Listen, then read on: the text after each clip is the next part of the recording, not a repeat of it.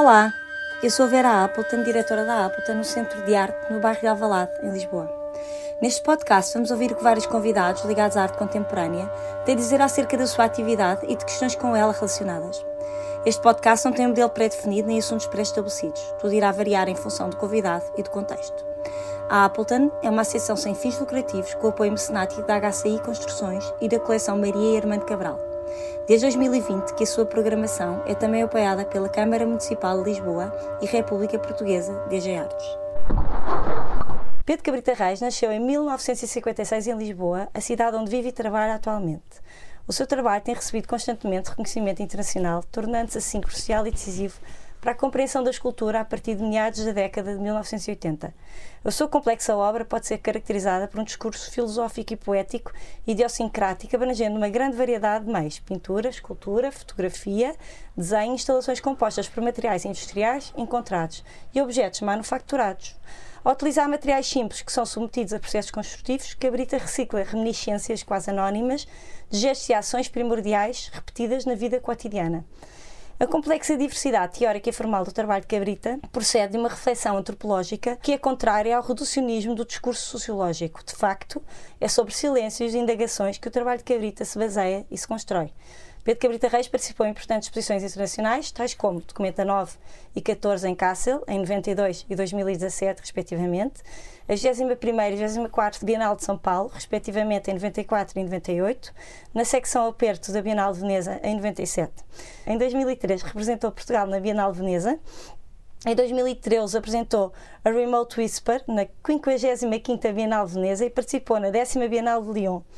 Em 2009 em 2022, Cabrita apresentou no Jardim das Tuileries de Trois Grâces, encomendada pelo Museu do Louvre, e por ocasião da 59ª Bienal de Veneza, Cabrita Reis apresenta Campo na, na Chiesa di San Fantin. Ok, olá. Olá, olá. Pedro, que bom ter-te aqui. É bom. Muito obrigada por estares connosco. E aqui começo. Quando te perguntam em muitas entrevistas quando e como é que começaste a ser artista, a tua resposta é genericamente sempre a mesma como quase todas as minhas respostas a quase todas as perguntas que fazem. Exatamente. Eu não percebi que queria ser artista, eu descobri que era artista. Achas que na verdade é sempre assim? Não é uma questão de querer, mas sim de ser? Um dos conselhos que dás a esta geração é para acreditar nos sonhos, para segurar a sua vocação se ela existir realmente. Porquê é que é tão difícil seguir este caminho? Que diferenças existem entre o teu tempo jovem e o de agora? São várias perguntas numa. Sim, é normal. Bom, os conselhos, eu não dou conselhos, posso deixar coisas no ar Sim, que, no que ar. as pessoas eh, mais jovens ou menos apanham. Uh, falo provavelmente ou deixo coisas no ar mais para aqueles artistas que não estão excessivamente preocupados na construção de portfólios. Uh, e quando digo as coisas, as coisas que eu digo nascem sempre de, de dentro de mim, não necessariamente de uma experiência uh, corresponde a factos vividos, mas é uma experiência de pensamento e de modo de estar e de coisas. Muitas vezes há coisas que eu deixo a flutuar no ar que são, cria, são criadas no momento, são, são uh, digamos, pensamentos que me ocorrem e que eu acabo por partilhar de uma Mas forma. Mas bastante rigoroso a dizer não, não desistam porque se assume que é uma coisa difícil. Eu considero que uh, não uh, é, é, como todas, é, digamos, como, como todos os combates pela inteligência. Ser-se artista é de facto uma, digamos, é, um, é, é, é, difícil em todas as circunstâncias, circunstância prática, técnica, histórica, política, económica, etc, etc. Mas se na verdade precisamos de mudar o mundo, e o mundo tem que ser mudado todos os dias, é, é com essas pessoas mais jovens que têm um grau de autoconfiança ou mesmo ter algumas dúvidas sobre si próprios, mas que têm uma, uma, uma, uma, uma luz interior que os faz mover para além das dúvidas e das parcas certezas que o tempo se encarregará de ir eliminando.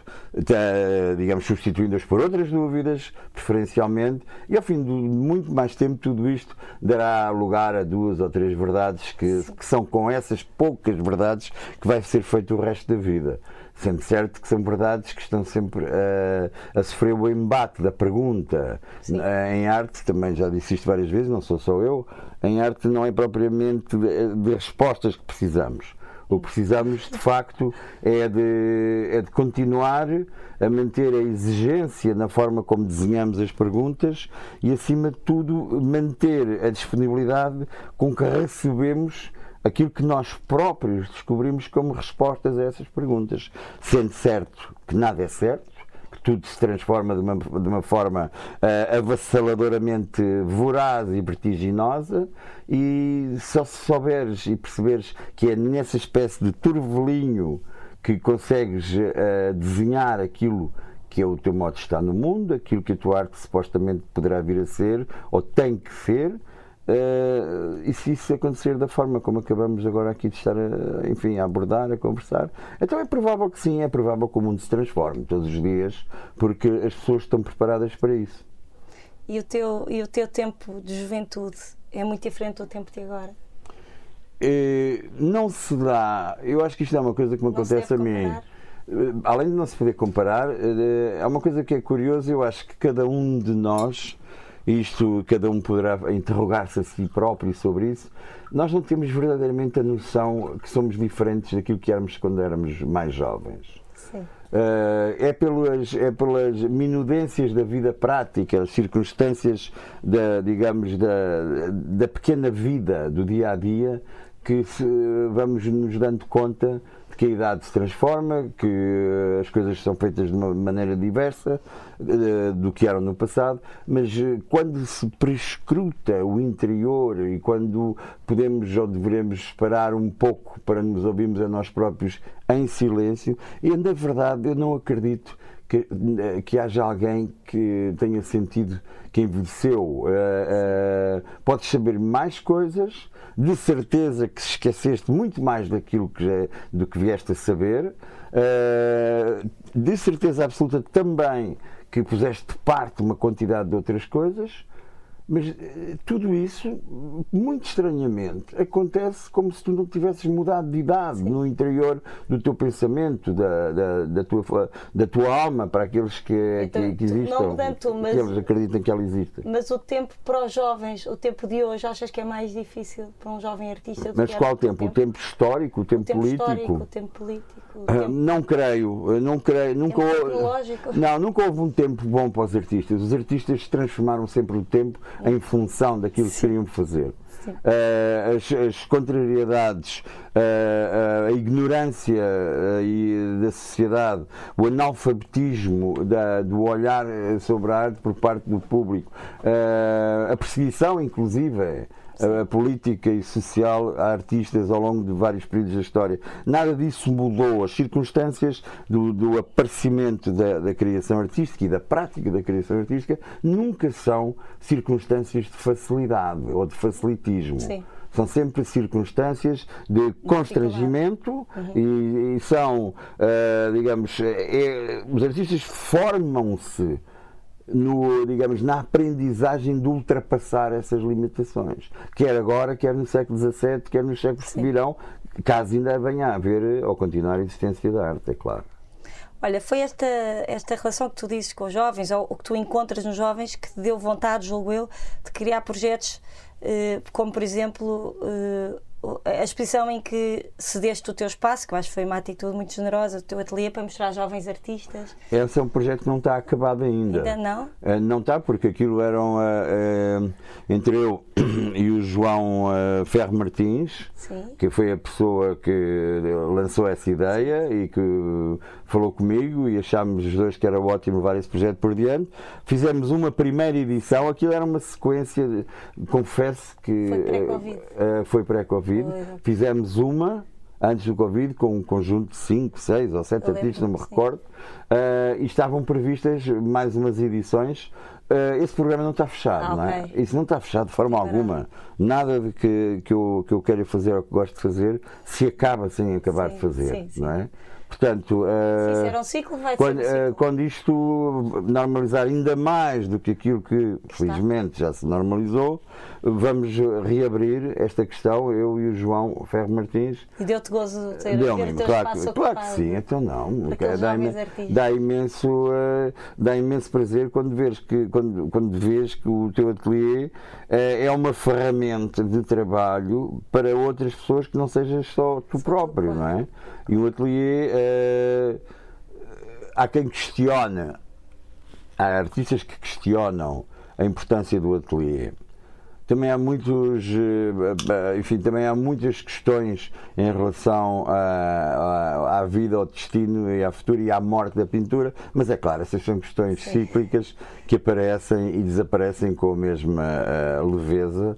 E o ateliê, houve uma. Recordo-me de ler aqui há uns anos, há 15, 20 anos, alguns artigos, eh, muitos deles eh, inchados de pompa, eh, sobre a inutilidade do ateliê. Eu também digo, e é verdade, que o meu ateliê é o mundo. Claro.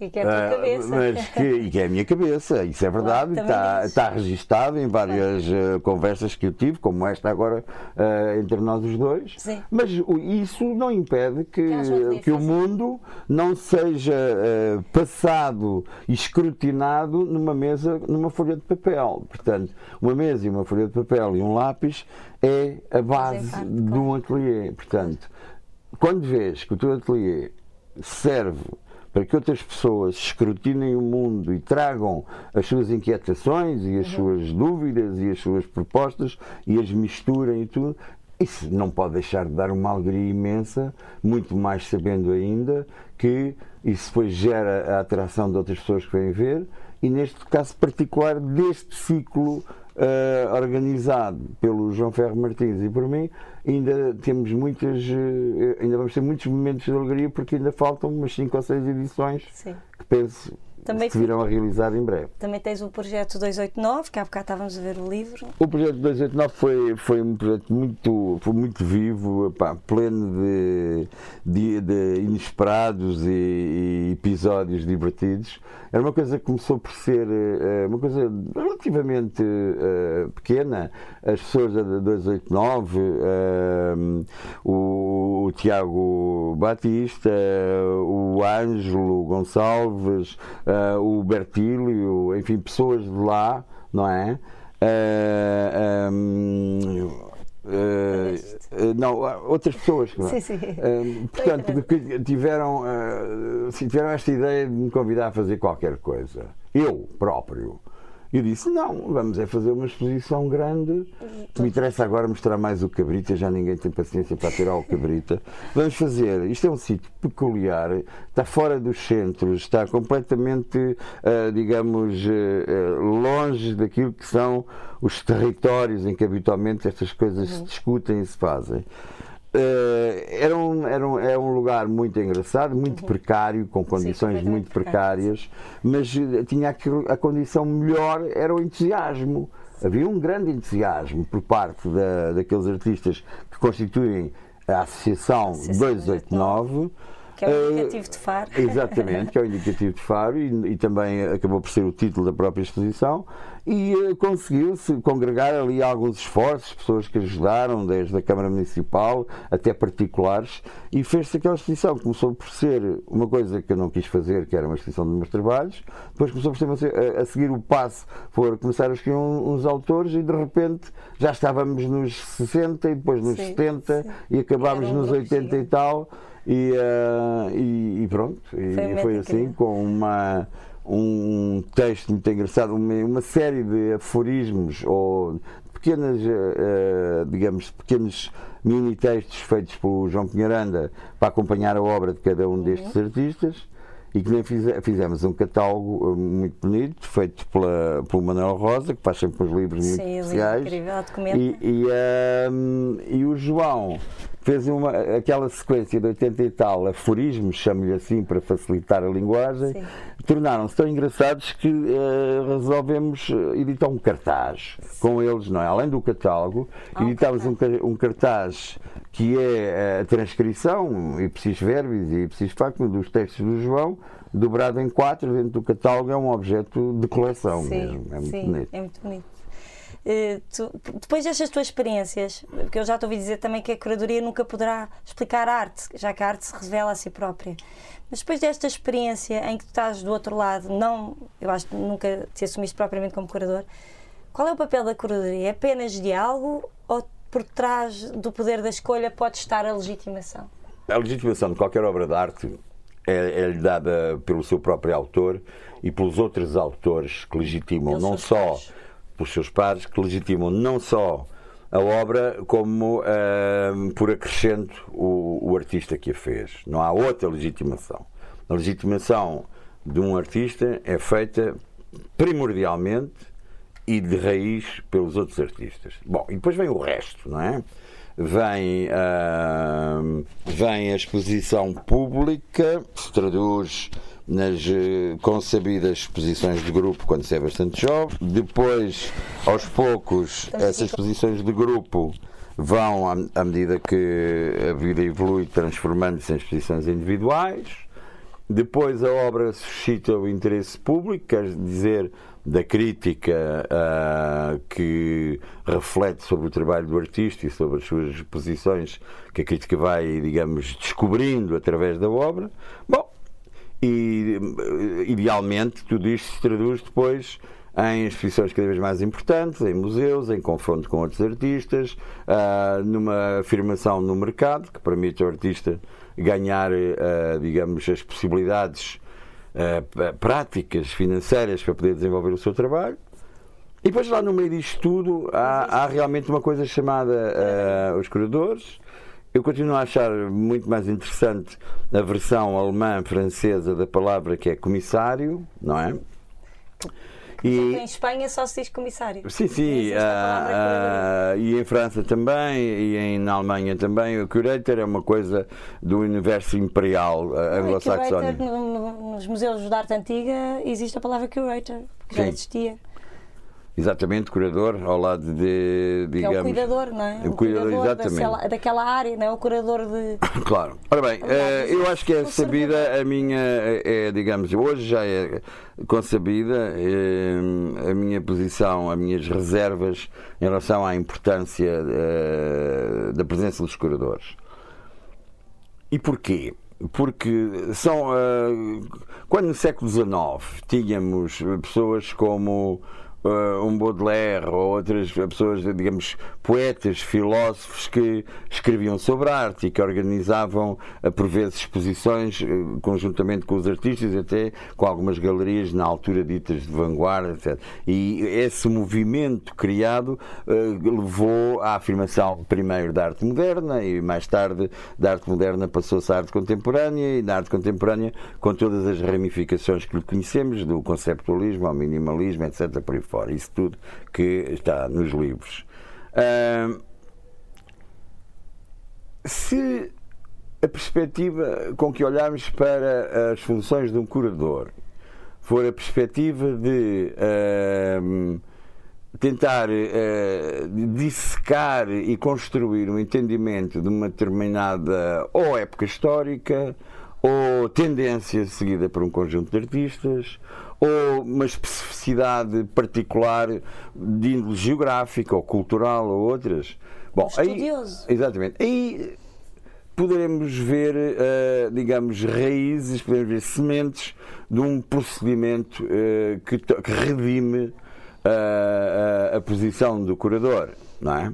Sim. É um curador que, de alguma forma, tem um pé na história da arte e outro pé na, na crítica e é curador apenas no sentido em que põe em conjugação estas duas valências, a da história e a da crítica e da reflexão sobre a arte, e organiza uma, um, um statement, uma posição, Sim. que é um projeto, uma exposição, uhum. com um, dois, três, quatrocentos artistas uh, para uh, trazer, a, digamos, ao entendimento público aquilo que é a sua percepção de uma determinada temática ou questão.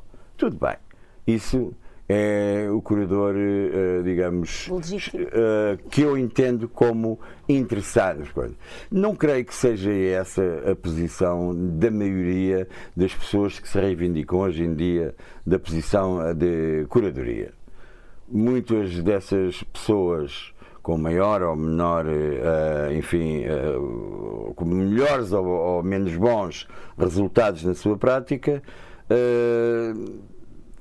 são talvez um pouco são em demasia, na minha opinião, mas eu, é claro, posso ser, e provavelmente com legitimidade, acusado de reacionário ou, ou, ou, já ou fora de moda. De, ah, fora de moda, de certeza que estou. Uh, mas acho que uh, há uma, uma, uma, certa leviandade e uma, e uma certa sufraguidão de caráter duvidoso na forma como as, uh, muitos curadores se utilizam dos artistas, que por sua vez, falando em português, se põem a jeito, porque uh, acreditam que os curadores lhes vão abrir as portas do céu Sim. na arte contemporânea.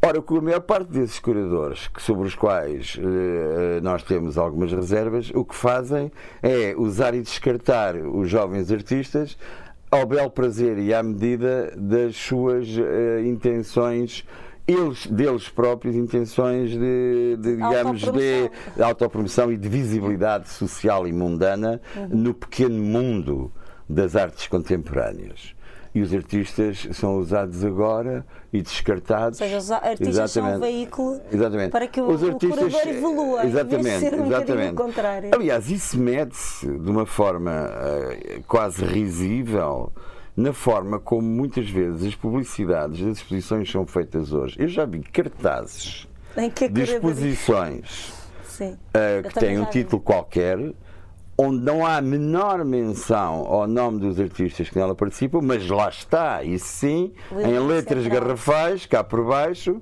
vem uh, enfim, a responsabilidade da curadoria. Isto parece-me de uma perversidade sem limites. Mas uh, isto é fruto justamente da, do facto de, por vezes, os jovens artistas com a, digamos, com aquele legítimo anseio de serem uh, conhecidos uma certa ingenuidade. entregam-se de corpo e alma e outras coisas uh, nas, nas, nestas mãos vorazes Sim. destes atentos seguidores dos rapazes uh, e raparigas frescos que saem Sim. da escola Sim. e que permitem mais um catálogo, mais umas notas, mais um artigo para uma revista. Olha, gosto muito quando te ouço falar do ateliê enquanto lugar de encontro. E dizes a ordem é o que, que o ateliê imprime à matéria original, que é o caos. No teu caso, a fisicalidade e o contexto desse espaço são muito importantes, mas também as pessoas que te rodeiam para trabalhar. E eu sei disso, porque já te vi trabalhar. Fala-nos um pouco sobre esse lugar, sobre essa ordem e sobre esse encontro.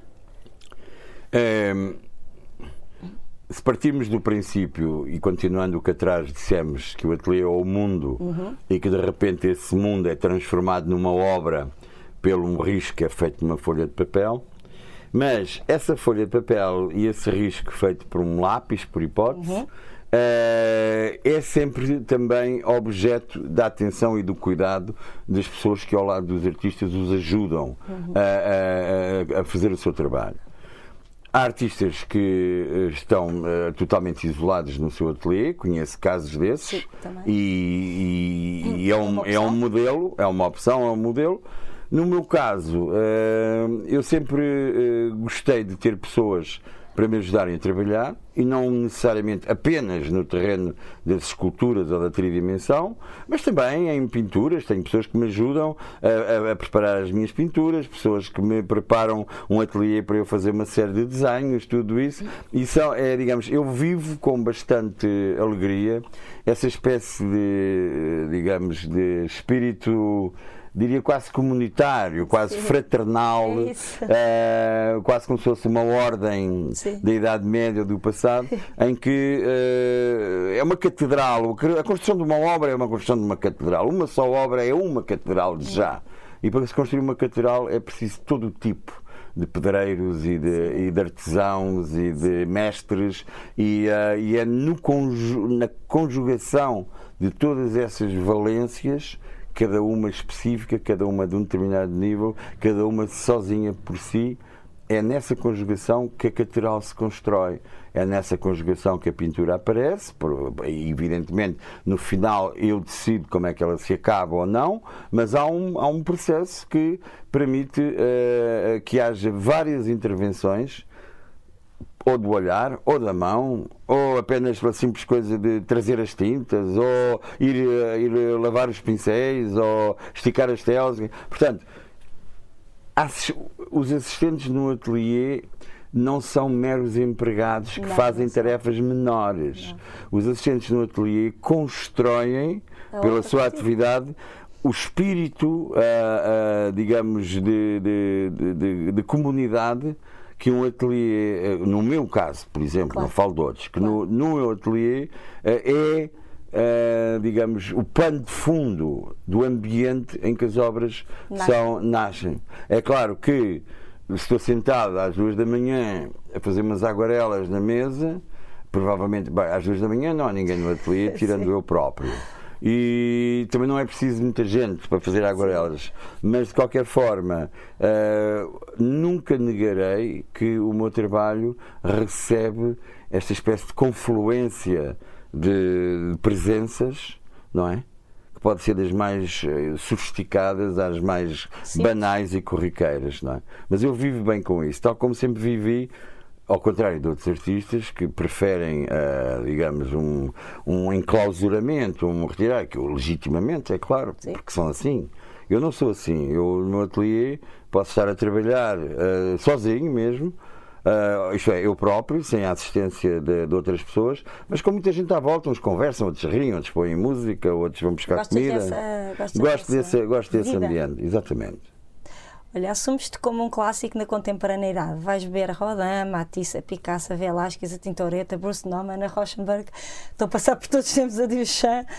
Entre, entre tantos outros, seja na multiplicidade de práticas artísticas, seja através da utilização da própria matéria. O que é isto ser um clássico? Falamos do artista ou da obra? Sor da obra, na verdade, não estarás a passar uma rasteira à história da arte, garantindo desde já um lugar através da tua temporalidade? Não sei, é uma pergunta difícil. Um, Lembro-me de ter debatido essa questão com, com alguns amigos meus, artistas, que se opunham uh, em, em, absoluto a, essa expressão. A, essas, a essa expressão. Na altura, o argumentário deles era legítimo e, e estava bem formulado. E uh, o que me fez uh, continuar a interrogar-me sobre, uh, sobre porquê que havia em mim essa, essa inclinação e esse, essa. E essa, exatamente com aquilo que seria uma prática clássica, um espírito clássico, um, um não um classicismo, isso é outra história. Não, não, não, e vou aprendendo aos poucos, cada vez mais, o que é que isso poderá querer dizer. Por exemplo,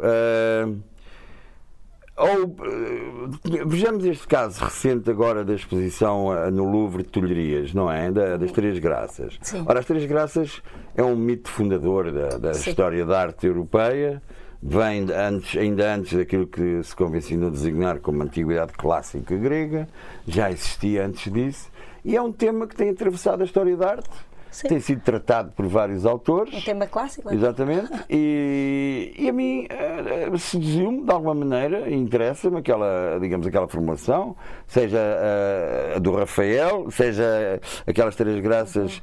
que o Botticelli pinta no, uh, na, na pintura da, da, da, não é, o nascimento da Vênus, é da primavera.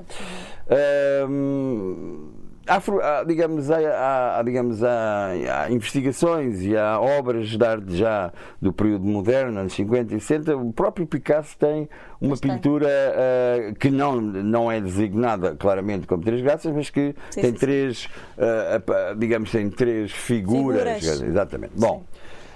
Para mim, o que se calhar é isso: é uma retoma de temas que são que são, que são eh, digamos, constroem a história da arte ocidental, a que, a que eu pertenço, eu não pertenço a mais nenhuma, só pertenço a essa. E uh, o meu interesse por uh, ver a obra do, dos artistas que me antecederam e é, podem tanto ser o Rothko como o, o Fra Angélico, todos essa gente me antecedeu em tempos diferentes da história, mas na verdade já se torna mais complicado uh, digamos, gerir esta noção do tempo na história da arte. A história da arte é uma, é uma convenção que vai uh, colocando períodos e autores individuais uh, ao longo da evolução vai da história social, política Sim. e cultural. Bom, a história da arte é uma forma de uh, de, de, criar uma ordenação uma qualquer, tempo, não é? Para, para se perceber uh, as transições, as evoluções, o, os, uh, os começos, etc. Por aí fora. Uh, é uma espécie de uma linha invisível que atravessa todo este período da história da arte ocidental, falo dela apenas, que, uh, que, me, que me interessa e que me faz pensar que mais do que estar uh, interessado em fazer rupturas, não é? As rupturas são fundamentais para a história da arte, digamos, ou, a, ou a, fonte do, do Duchamp, uh, que é hoje uma obra clássica, a fonte do Duchamp é, constitui uma ruptura naquilo que era, uh, por exemplo, aquilo que já era outra ruptura, que era o cubismo, há claro. poucos anos. Essas fonte... rupturas, os tais momentos charneira. essas, rupturas, essas rupturas são fundamentais e há artistas que as cumprem e as constroem e as deixam em legado à história da arte. Há outros artistas, como eu, que estão mais interessados em apanhar os cacos do que fazer. Exatamente, do que em partir a bilha, a loiça. Sim. Portanto, eu gosto mais como sempre me interessei para as minhas obras tridimensionais em trabalhar com materiais encontrados e recuperados, se alargar isto a um plano, digamos, de especulação filosófica, eu poderei dizer então que também me interessam uh, na história da arte e para uma posição a que eu me uh, otorgo enquanto artista de pendor clássico, então eu vou apanhar os cacos criados pelas rupturas e refaço e reconstruo a história da arte sob a minha perspectiva. Gosto. É isso que eu faço. Sim. Olha, a autocensura é uma ferramenta ou um entrave? Eu acho que a autocensura não é um problema. Se, esta é uma conversa sobre arte e artistas, esse tema não tem cabimento, porque, porque não há autocensura. Tu uma vez falaste sobre isso, que a autocensura era importante para não cair nas armadilhas do facilitismo talvez a expressão não tenha sido a mais feliz. Não é autocensura. esta, não, não, não, não, não, não, deixa ficar este debate, é interessante. Eu terei usado essa expressão no sentido em, uh, em provavelmente o, o, valor, digamos, o sentido que eu queria atribuir a essa expressão é uh, um rigor absoluto, uma, uma absoluta e total falta de condescendência. Tudo o que fazes e que não é no, no, digamos, no, em, na tua perspectiva, no teu pensamento, que não é passível de ser considerado bom e, e, e digamos, e fundador do trabalho, uhum. então é preciso deitar isso tudo fora. Quando é preciso deitar fora, uh, é preciso ter um, um pensamento uh, claro e impiedoso para uh, justamente descartar tudo aquilo que não é importante, não é? Uh, talvez fosse isso que eu quisesse dizer com autocensura. Mas eu gostei, achei piada quando tu disseste isso. Lá está, porque é, é, não é normal falar de autocensura. Outros, há outros tipos de autocensura, esses sim, uh, francamente, enfim, patéticos, que é uh, um artista, por exemplo. Se tu encaraste a minha pergunta mais para esse lado. Não, estava agora a imaginar que há artistas que de repente encontram uma, uma visibilidade que lhes é conferida, digamos, pelos vários edifícios de legitimação, a crítica, a história de arte, o mercado, acima de tudo, por aí fora.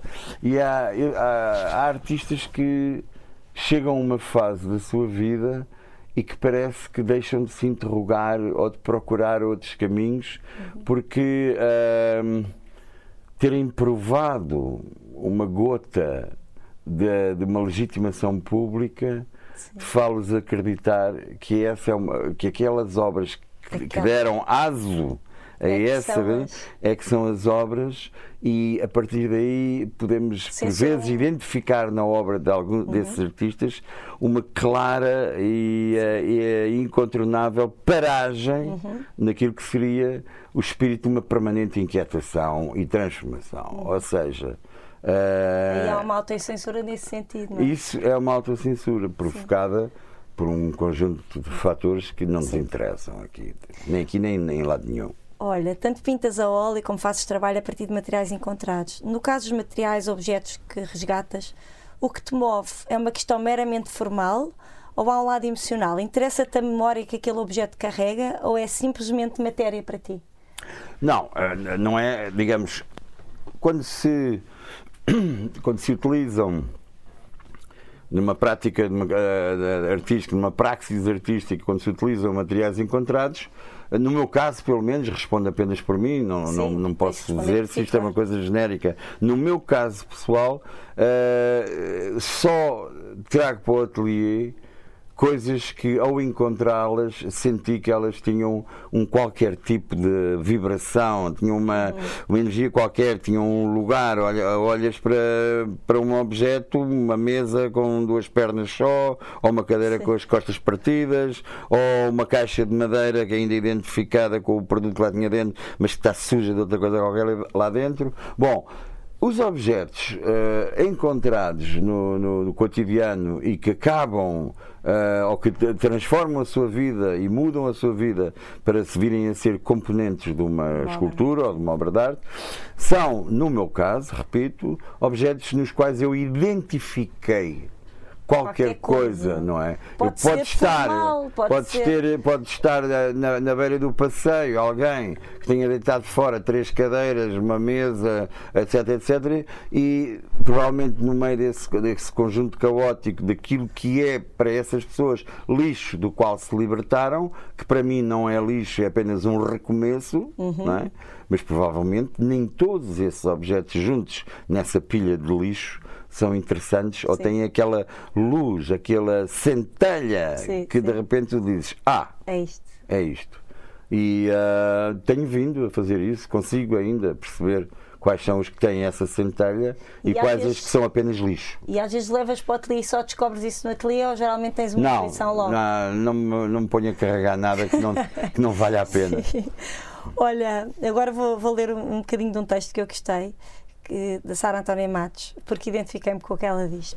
Sara Antónia Matos diz na sua introdução ao livro Cabrita Reis, A Voragem do Mundo, conversas com Sara Antónia Matos e Pedro Faro, e que se insere na coleção Cadernos do Ateliê Museu Júlio Pomar, tem a ver com a vossa exposição, com a ateliê do Júlio Pomar lá, e diz o seguinte: eh, uma vez que os diálogos aconteceram, todos, todos eles, e fala dos vossos diálogos, antes da inauguração da exposição, não foi possível registar e transmitir aqui um dos momentos mais empolgantes envolvidos na realização de exposições, a montagem das obras, as reviravoltas e surpresas que decorrem desse processo enigmático em que a intuição é geralmente rainha. É, aliás, neste momento em que o artista se mostra sem reservas, na sua força e nas suas fragilidades, que no caso de Cabrita Reis me suscitou maior curiosidade. Vê-la em ação, a movimentar-se no espaço, a dirigir os colaboradores e a manobrar as matérias, sem preconceitos formulados, é talvez uma das experiências mais avassaladoras, vulcânicas e intensas que um profissional pode experienciar. Eu gostei de ler isto porque é eu senti Além de ser verdade, está muito bem escrito. Está muito bem escrito. E, uh, e registremos com bastante agrado Sim. a utilização da palavra profissional e não curador. Eu gosto. Porque, é na verdade, eu aqui posso me identificar, como eu não sou curadora, posso me identificar com ela, já viste? Não, mas, é, mas... Eh, essa exposição teve um encanto muito particular e eu vou-te dizer qual foi. Eh, foi que houve uma. Houve ali uma simbiose, um encontro uh, belíssimo entre o Júlio Pomar e eu. E o Júlio Pomar, toda a gente ficou, recordo-me ainda com alguma emoção mesmo. Sim. O Júlio Pomar desapareceu, foi para o ateliê fazer peças novas. Ah. Estás a gozar? Não, a sério. Isso foi um momento, isso foi uma lição. Foi uma lição de vida para mim. E de, porque um artista nunca se entrega. Nunca, um, um artista não se entrega nem à morte, nem à tristeza, nem à melancolia, nem nada disso. O artista está sempre em combate. E o, o, o, o Júlio, que já tinha uma idade muito uh, séria e, muito, e uh, pronto, e tinha tido uma carreira de vida enorme atrás dele, vai-me para o ateliê, movido por aquela, por aquela, aquela efervescência que havia ali uh, na exposição, como diz a Sara, de pôr as coisas na parede, tira isto não vale, vale Mas para ali. falas isto já no momento da montagem. Sim, sim, sim. todos os dias. Sim, ele desaparecia e voltava com uma peça nova ao fim da tarde. Estás a perceber? E Depois, epá, aquilo era uma coisa por- encantadora. Encantadora, era uma coisa encantatória. Estás a perceber? Sim. E, eh, e eu lá tantas tive que fazer mais uma ou duas coisas novas. Não ia ficar agora. Bom, essa exposição foi para mim um momento Momento. muito, mas muito extraordinário. Havia ali uma, uma intensidade de alegria muito forte ali entre a malta, entre o Pedro, a Sara, o Júlio, eu, as pessoas que andavam por ali. Aquilo também havia ali um, um frenesi de gente. equipa toda sempre. Um frenesi de gente de um lado para o outro a arrastar coisas, a fazer Sim. buracos nas paredes, por aí fora. E, eh, opá, e eh, é uma, é uma, é uma, é uma É um memória grata, não é? Uma, recordações tens, tens E é bonito coisa. teres isto escrito assim. É, é, não é, é, de facto, verdade. Mas eu, eu aqui não, não podemos deixar de ser transportados para o momento aqui na Appleton, não é? Estamos na Appleton, para o Unveiled Revealed em 2010, porque eu senti exatamente o mesmo que a Sara. exatamente. E passado 12 anos, confesso que, que esta experiência contigo se mantém uma das mais marcantes que vivi a nível de instalação no espaço. Uhum. E hum, fala-nos deste nosso projeto, cujo processo de destruição ou desconstrução, para mim, deu origem a um lugar de encontro, de afeto, de memória. eh, tinhas os teus objetos e que marcou profundamente a nossa história. Foi um momento importante também para ti. Foi importante porque eh, foi uma, digamos, vou usar uma expressão um, um bocadinho eh, ingênua ou infantil, foi ao vivo Sim. um exercício de como é que o espaço e a, digamos e a, e a construção a construção de um espaço ou um espaço construído pode ser transformado e eh, numa obra de arte pela sua própria destruição Sim.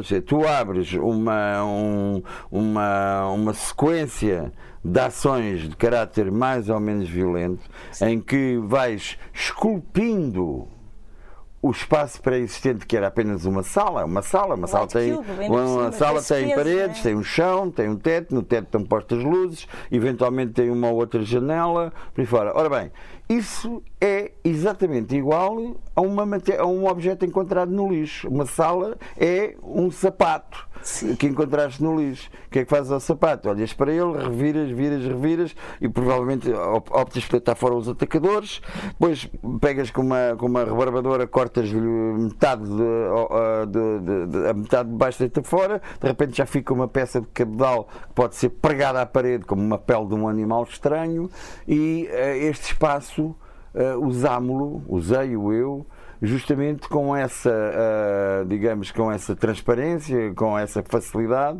e com essa vontade de uh, não ter quaisquer constrangimentos em relação à ação, e nisso, obviamente, contei com vocês, os Appletons, que me deixaram à vontade para eu escavacar aquilo tudo, e esse escavacanço que a palavra é apenas uma palavra de índole popular, mas não se aplica, eu, eu preferia que ela fosse entendida, que o trabalho tivesse sido entendido como a construção de uma escultura in situ. Essa escultura é o próprio espaço que era antes arquitetónico e de contenção de projetos artísticos, ele próprio passou a ser Sim, objeto de uma. coisa. Exatamente. Bom, e aí de repente eh, a história acrescenta-se, eh, as memórias convergem, eh, a narrativa em torno da ação e das intenções é reforçada pela, eh, por- pelo trazer do ateliê até à Appleton coisas que vêm do ateliê que são quase que apontamentos fotográficos de viagem, Sim, sim. não é? Descreves uma história, contas aos amigos a história de uma viagem, aqui feita à força de marteladas e de rebarbadoras, não sei o quê, e de repente puxas, do, digamos, do bolso de uma foto ou outra para ilustrar um ou outro momento que te tenham particularmente tocado, e é esse o valor, foi essa a intenção de valor que eu atribuí à presença de peças que vieram do ateliê, todas elas pré-existentes, não foi o ateliê fazer nada, foi o ateliê buscar coisas Buscar para lá tinha, não é? Sim, sim, o ateliê, além de ser um sítio onde se fazem riscos a lápis em folhas brancas, é também um armazém, de, digamos, de, de, de acumulação de coisas que eu, nas quais, como eu dizia há pouco, eh, denoto essa centelha e que por ali ficam à espera de entrarem em cena. Sim. Isto é uma enorme eh, montagem, um cenário em que os atores entram no momento certo. Tenho lá bocados de coisas há anos, Sim. não é? Virão a ser qualquer coisa. Bom, aqui o trabalho do un, uh, uh, Revealed Unveiled, ou Unveiled Revealed, Unveiled, reveal, sim, unveiled, Exatamente. revealed. ah, foi isso. Foi ah, como se de repente o inesperado, a surpresa de encontrar uma coisa na rua fosse eu encontrar o próprio espaço, não é? Ah, Talhei-o ah, com o meu olhar e com o pensamento e com a ajuda, ah, aliás, bastante divertida da minha equipa. A tua equipa, grande. exatamente, que fizemos disto uma coisa bastante poderosa, eu Sim. acho. E ainda havia a parte do texto, lembras? De uma carta que tu escreves ao teu filho para ele ler Exatamente. quando tiver a tua idade. Exatamente. Foi há E que tá- 12 anos. que Ele idade? tem 24, foi, eh, passaram-se 12 anos sobre Exato. esse, sobre esse. Portanto, é uma carta É, para ele ler tenho lá numa anos. fotografia e foi lida por uma. Por uma, Escreveu, por uma Ela escreveu na parede da exatamente, Andréia Brandão. exatamente, que é também uma artista Sim, e exatamente. que ocasionalmente. E era jovem artista na altura, portanto também foi para Exato. ela um momento É, importantíssimo. e ela fe- fe- escreveu esse texto ao vivo ali, Sim. não é? E vinha cá escrever ao longo, da, ao longo do tempo. Pois outra coisa engraçada, isto aqui, porque eu acho interessante, estas conversas são para ser divertidas, para partilhar coisas, tu não sei se te lembras, mas nós descobrimos uma bola insuflável, aquelas bolas muito foleiras, que tinha caído lá para trás numa festa que eu tinha feito cá de um filho meu. é verdade. Daquelas que fazia, tinha um guiso lá dentro. Eu e quando lembro- nós íamos tirar, disseste assim: esta bola vai ficar aqui. E É é, uma verdade. performance do teu filho. Só o teu filho é que pode vir aqui e dar chutes na bola. Então, Zé Maria, sempre que entrava na sala, era um Vá. fascínio, ia dar chutes na bola. Muito bem. E era um momento. Lembro perfeitamente dessa bola. disso? Essa bola ainda existe ou eu levei-a para o meu ateliê? Acho que levaste. Deve ter levado, que eu nessas coisas sou muito cioso. Sou muito A bola passou a fazer parte daquele É. conjunto de. A uni- Uma coisa que eu eh, pus aqui e que entretanto sofreu umas vicissitudes várias foi um barco que eu pintei de azul. Ah, exato. É pá, tenho uma Estava pena. cima. Tenho uma pena de ter perdido esse barco. Mas isso faz Temos outro. imagens. Qualquer barco, está bem. Olha, és um homem de escala, tens feito grandes intervenções para lugares específicos. Gostas do desafio que essas relações entre escala, proporção, espaço te trazem? A ideia de um objeto artístico teu ser destruído para voltar a ser um projeto é atraente ou inquietante? Fala-nos então dos teus mais recentes trabalhos, já agora, não é? Em Paris, como falámos há bocado, as Três Graças, eh, perto do Louvre, no Jardim do Tuileries, que está patente até 7 de junho, as pessoas, já agora as pessoas ficam a saber, e Field em Veneza, por ocasião da, por ocasião da Bienal, que está patente até 30 de setembro. Queres falar disto? Sim, claro que sim. E destas coisas que tu Ah, devo- constróis devo- e depois devo- vão desaparecer, não é? Não, eu próprio não tenho em relação a isso serra, quaisquer, é? quaisquer eh, problemas. Devo-te confessar, por exemplo, em 2003 fui convidado, eh, fui o representante de Portugal na Bienal de Veneza e ao mesmo tempo o Francesco Bonami, que era o diretor da Bienal de Veneza, convidou-me para eu fazer também qualquer coisa para a Bienal. Eh, lá nos Giardini fiz um- uma, uma casa enorme que tinha uns ares condicionados Sim. e uma quantidade de luzes lá dentro. Essas Ora bom, imagens. Exatamente. Ora bem. Essa peça, não é? A peça que eu fiz para o, Pavilhão de Portugal está neste momento em Coimbra, eh, toda super bem arranjada, restaurada, está impecável, está lá em frente a um convento. Eu eh, engano-me sempre com os nomes dos Está conventos no, de. no pátio da Inquisição. Não, ui, isso já foi uma fase que passou, não é? Ok. Eh, teve lá Mas muitos teve no anos. Sim, teve Foi vários anos. restaurada agora. E foi restaurada agora quando eh, foi deslocada para um sítio mais digno, onde se encontra hoje, e está impecável. Foi um restauro que foi pago pela Câmara, pelo seu Presidente, Manuel Machado, Uhum.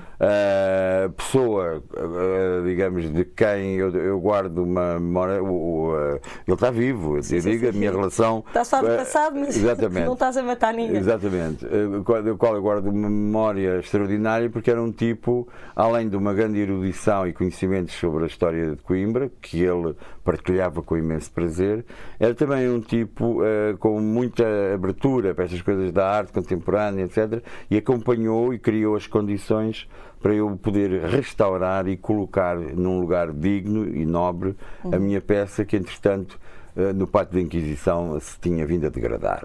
Essa obra é muito engraçada. Essa obra foi a obra uh, Longer Journeys, que Sim. está agora, digamos, para ser vista no, num terreiro em frente ao Convento de São Francisco, aliás, magnificamente restaurado e recuperado pelo Carrilho da Graça. Um, essa obra era a peça do pavilhão de Portugal em 2003. Uhum. Portugal, eh, nessa altura, como agora, não tem, não, o país não tem um pavilhão próprio, vai alugando uhum. sítios. Nessa altura, em 2003, eh, alugámos o, uma, um, um, sítio histórico, um edifício uh, na Judeca, chamado Antique Granai, portanto, que era uma espécie de uns silos de celeiros de grão, que tinham uma características muito engraçadas, tinham um pé direito enorme, tinham uma, eram longuíssimas, etc. Bom, eu instalei lá dentro, construí lá dentro, montei essa peça Longer Journeys que mais tarde veio para, para Coimbra. E, uh, e está hoje no Convento de São Francisco.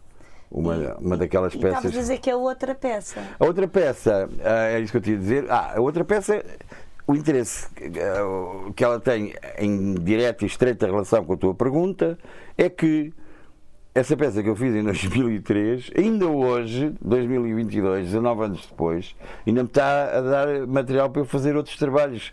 Não tens noção, nem eu me lembro sequer, a quantidade de outras obras que eu fiz com os restos dessa. Foi, foi destruída. Exatamente, para... exatamente. Ela foi, digamos, foi sacrificada, entre aspas, para um bem maior e deu-me deu mais portanto, portanto, eu não, não tenho é, não, não é nem que é tanto nem atraente é o que é. Não é é o que é. É, é, é, é, é a, digamos a, vida no ateliê. é a vida no ateliê assim.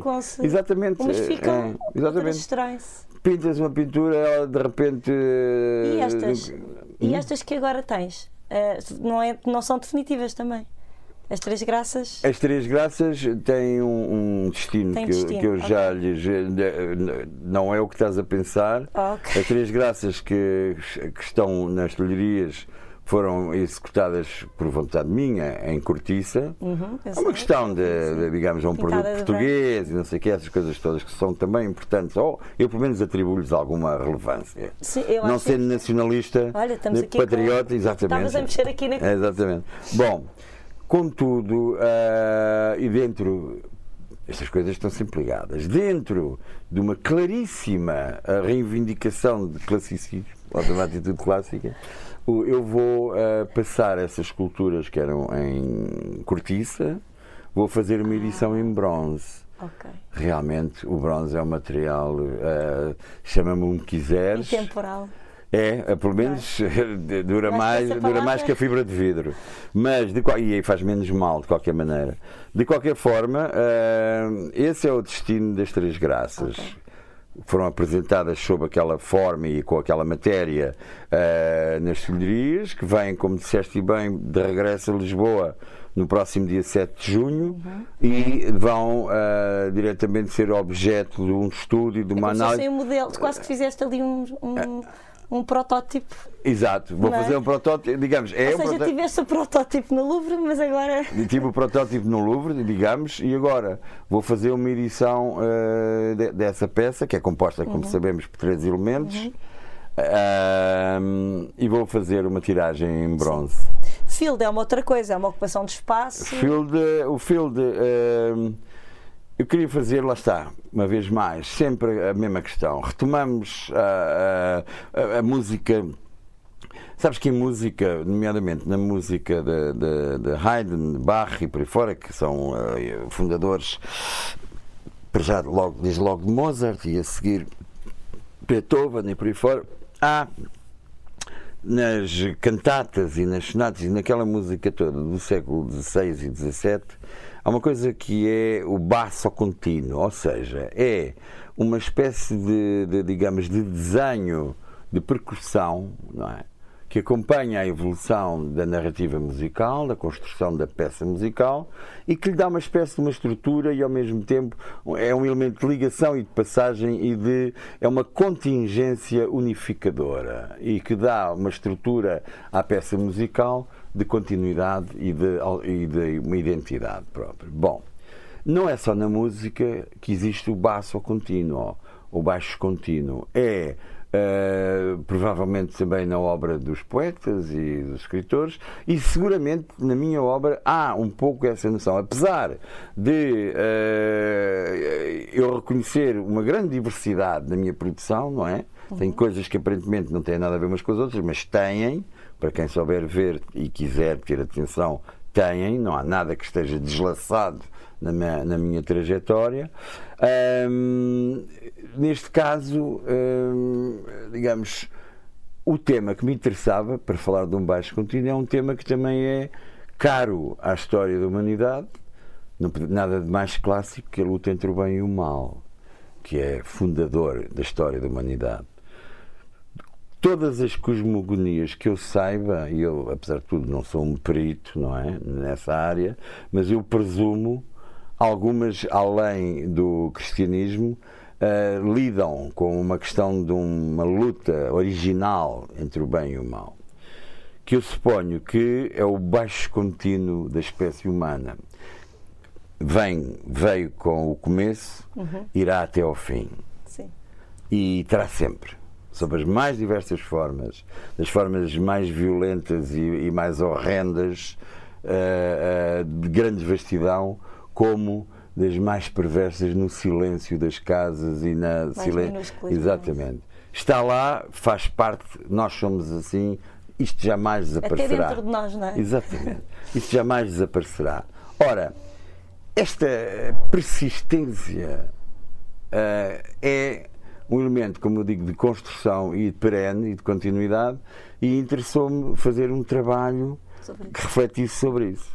O trabalho é, chama-se estruturas, estruturas mesa, vá, uma uhum. coisas vagamente arquitetónicas, que parecem umas mesas feitas em, em ferro, uh, onde há uma quantidade de, de luzes eh, LD, LED, portanto luzes, Sim, agora já não há fluorescentes, é LEDs, exatamente. E depois sobre isto, isto está tudo amontoado de uma forma que indicia um, um ato momento de um qualquer momento de causa ou de violência que, ao qual nós não assistimos, mas que pressentimos, intuímos exatamente, e sobre isso tudo estão 5 toneladas de escombros uh, exportados legalmente de Portugal para Veneza, em caminhões Eu lembro-me dos escombros aqui, porque lembras que tu ias tirar.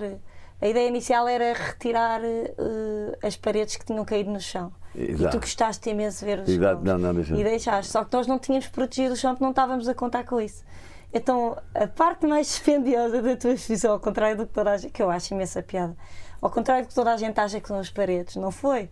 Foi o chão, foi, foi, foi voltar restaurar o chão. Restaurar o chão. Tinha aquelas massas vinílicas, enquanto Sim. que a parede era peladura e está a andar Não, a parede é, o chão é microbetão, mas ficou ah, marcado. Não, mas não, está ótimo. Sim, sim, e as sim, mas fazem parte da história. Exato, mas o microbetão é, é delicadíssimo. Mas é uma ironia, é. porque o que as pessoas veem, o óbvio é. Ah, caiu a parede. Epa, a parede, parede. reconstruir isto. Reconstruir a peladura, não, não foi por aí, não é?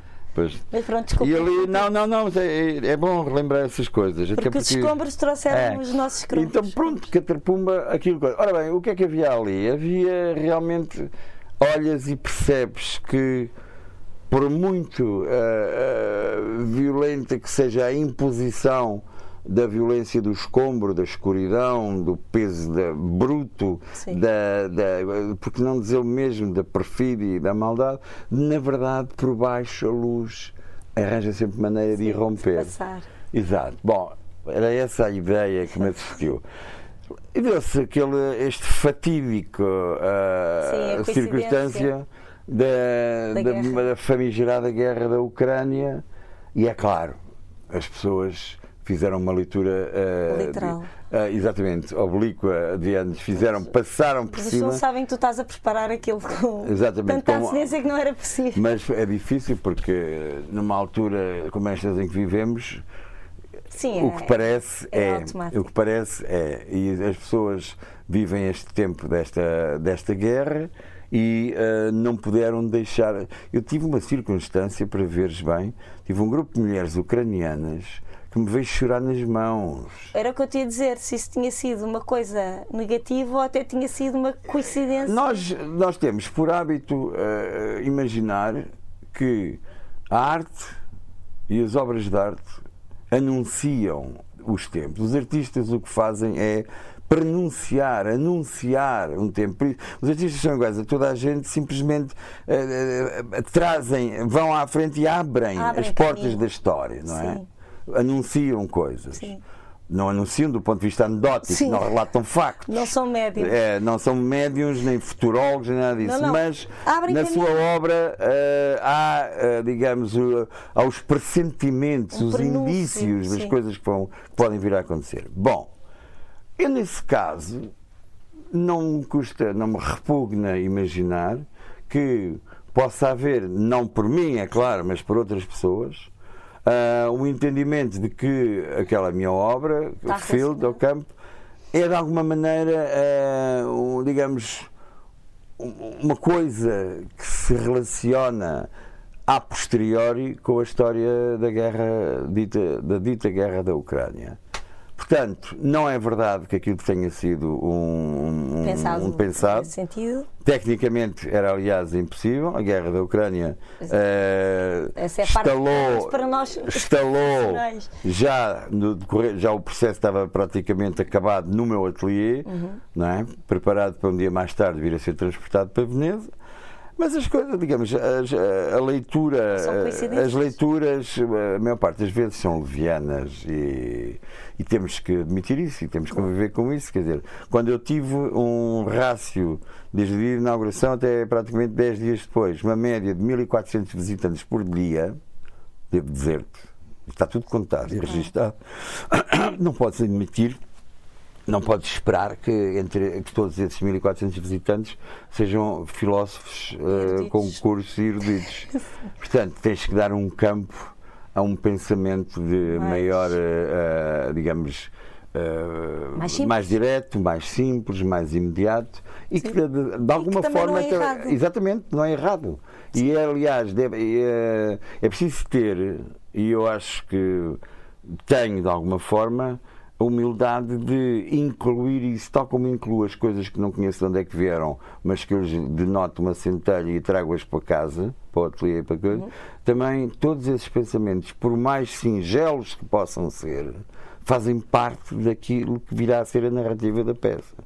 Engraçado, que a pergunta que eu tinha a fazer a, a, ti, a seguir tinha a ver com, com esta questão que tu há bocado voltaste a falar nela, eh, que em arte eh, formulam-se perguntas não se esperando respostas que perguntas faz o seu trabalho encontras resposta no espectador?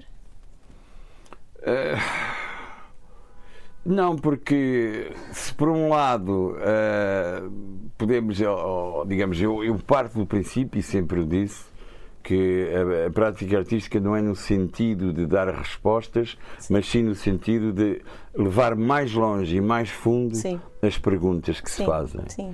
Uh, ora, estas perguntas poderão eventualmente repercutir de forma diferente em cada, uma, em cada pessoa que veja uh, uma obra de arte. Posso fazer uma escultura, posso fazer uma pintura, posso fazer, por exemplo, vamos concentrar-nos neste filtro que é interessante porque está imbuído de uma aura Sim. histórica que eu não queria ter à partida, nem que eu lhe atribuí, mas que, mas que acabou por ganhar. Ora, uh, desde as mulheres da Ucrânia que me vêm chorar nas mãos a agradecer e às, e às quais eu não, eu não lhes disse nada, Sim. porque não tinha nada não para lhes dizer. dizer. Desde, desde essa situação, que é, digamos, uma situação extremada, não é? Sim. Até o olhar uh, mais atento e mais informado de um historiador ou de um crítico uhum. ou de um colecionador, etc. Uh, todas, uh, digamos, tudo aquilo que a, a, toda a obra detona, detonar no sentido de fazer explodir, uhum. detona em cada pessoa uma linha de pensamento diversa uhum. e pessoal. Uhum. E é por isso que as obras de arte não existem sem o olhar dos outros, não é? Claro. É completamente, uh, digamos, é risível quando se ouve dizer uh, ah, eu faço a arte que eu faço é para mim. Está bem. Ah, a minha arte não é para as outras pessoas, certo. Há, há muitos artistas muito famosos escondidos que a história nunca mostra. Isso então é uma mentira uh, pela qual devemos ter piedade e compaixão para as pessoas que a, que a pronunciam, porque não há artistas escondidos. Pode haver artistas com maior ou menor visibilidade, pode haver artistas que realmente estejam lá na sua garagem a fazer o que gostam de fazer e outros que façam o que gostam noutros sítios, uns com maior circulação pública, outros com menor ou quase nenhuma. Agora, desconhecidos não, porque mesmo aquele que está na garagem, de certeza que vai ao fim da tarde ao pub à esquina beber um copo e toda a gente no pub sabe que o gajo pinta fora das horas de trabalho. Portanto, não há artistas desconhecidos, nem há uh, obras que digam uma só coisa. E as obras, se, como eu digo por vezes, que a função última e por excelência da arte é expandir a inteligência, aumentá-la, torná-la mais uh, aglutinadora, torná-la mais interrogativa, uhum. torná-la maior e mais profunda. Se é isso que é uh, o fim último da arte, não é descrever circunstâncias ou factos ou ilustrar momentos, nada disso. É expandir a existência a inteligência como uma forma de compreensão e percepção do mundo e de nós próprios nele. Portanto, uh, se meu, o meu field em Veneza, na igreja de Santo Fantino, nesta 59 Bienal de Veneza, em, dois, em 2022, servir e for aquilo que eu espero, e sei que é, na verdade, uh, um criador de um, de um turvelinho, um turbilhão de, de pensamentos diversos, uh, então está tudo feito, está bem, certo. é assim que tem que ser. Tudo não é? certo. é? Olha, um artista é necessariamente curioso no olhar e obsessivo na procura, atento e tenso, inquieto. É, eu digo isso de mim próprio muitas vezes, não vejo outra definição.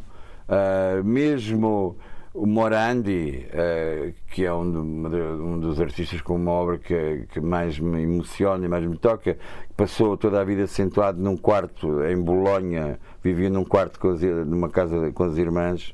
Uh, tinha um ateliê que devia ter para aí 3 por 3 metros e pintou uh, centenas de pequenas naturezas mortas com uns jarros, uns vasos, uns copos e umas merdas dessas, que são coisas pungentes, de, de, uma beleza pungente e de um silêncio, uh, um silêncio avassalador. Uh, mesmo esse uh, artista, de certeza que, que aquele suposto, aquela suposta surdez daquelas cores terrosas, aquele suposto silêncio uh, melancólico daquela.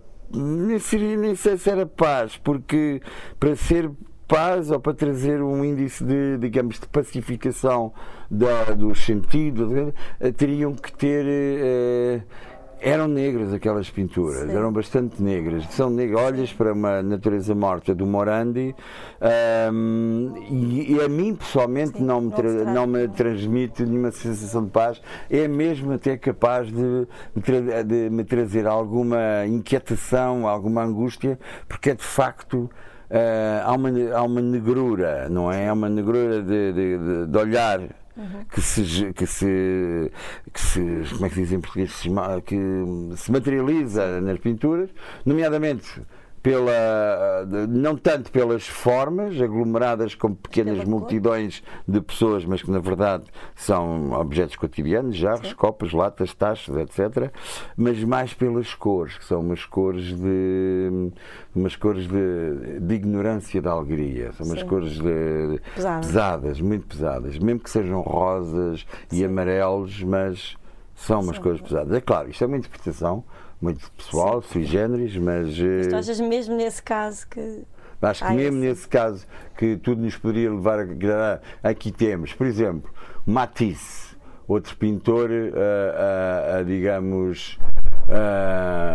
por oposição ao Picasso, por hipótese, não é? O Matisse é considerado, de uma forma geral, como um, digamos, um artista do lado da, da, da, serenidade, da tranquilidade de interior, da, não é? ao contrário do Picasso, ao qual é atribuído, uh, mítica e tradicionalmente, um, um, um lugar de, digamos, dionisíaco. De, bom, Uh, nenhum, nenhum nem outro dos casos são totalmente verdade.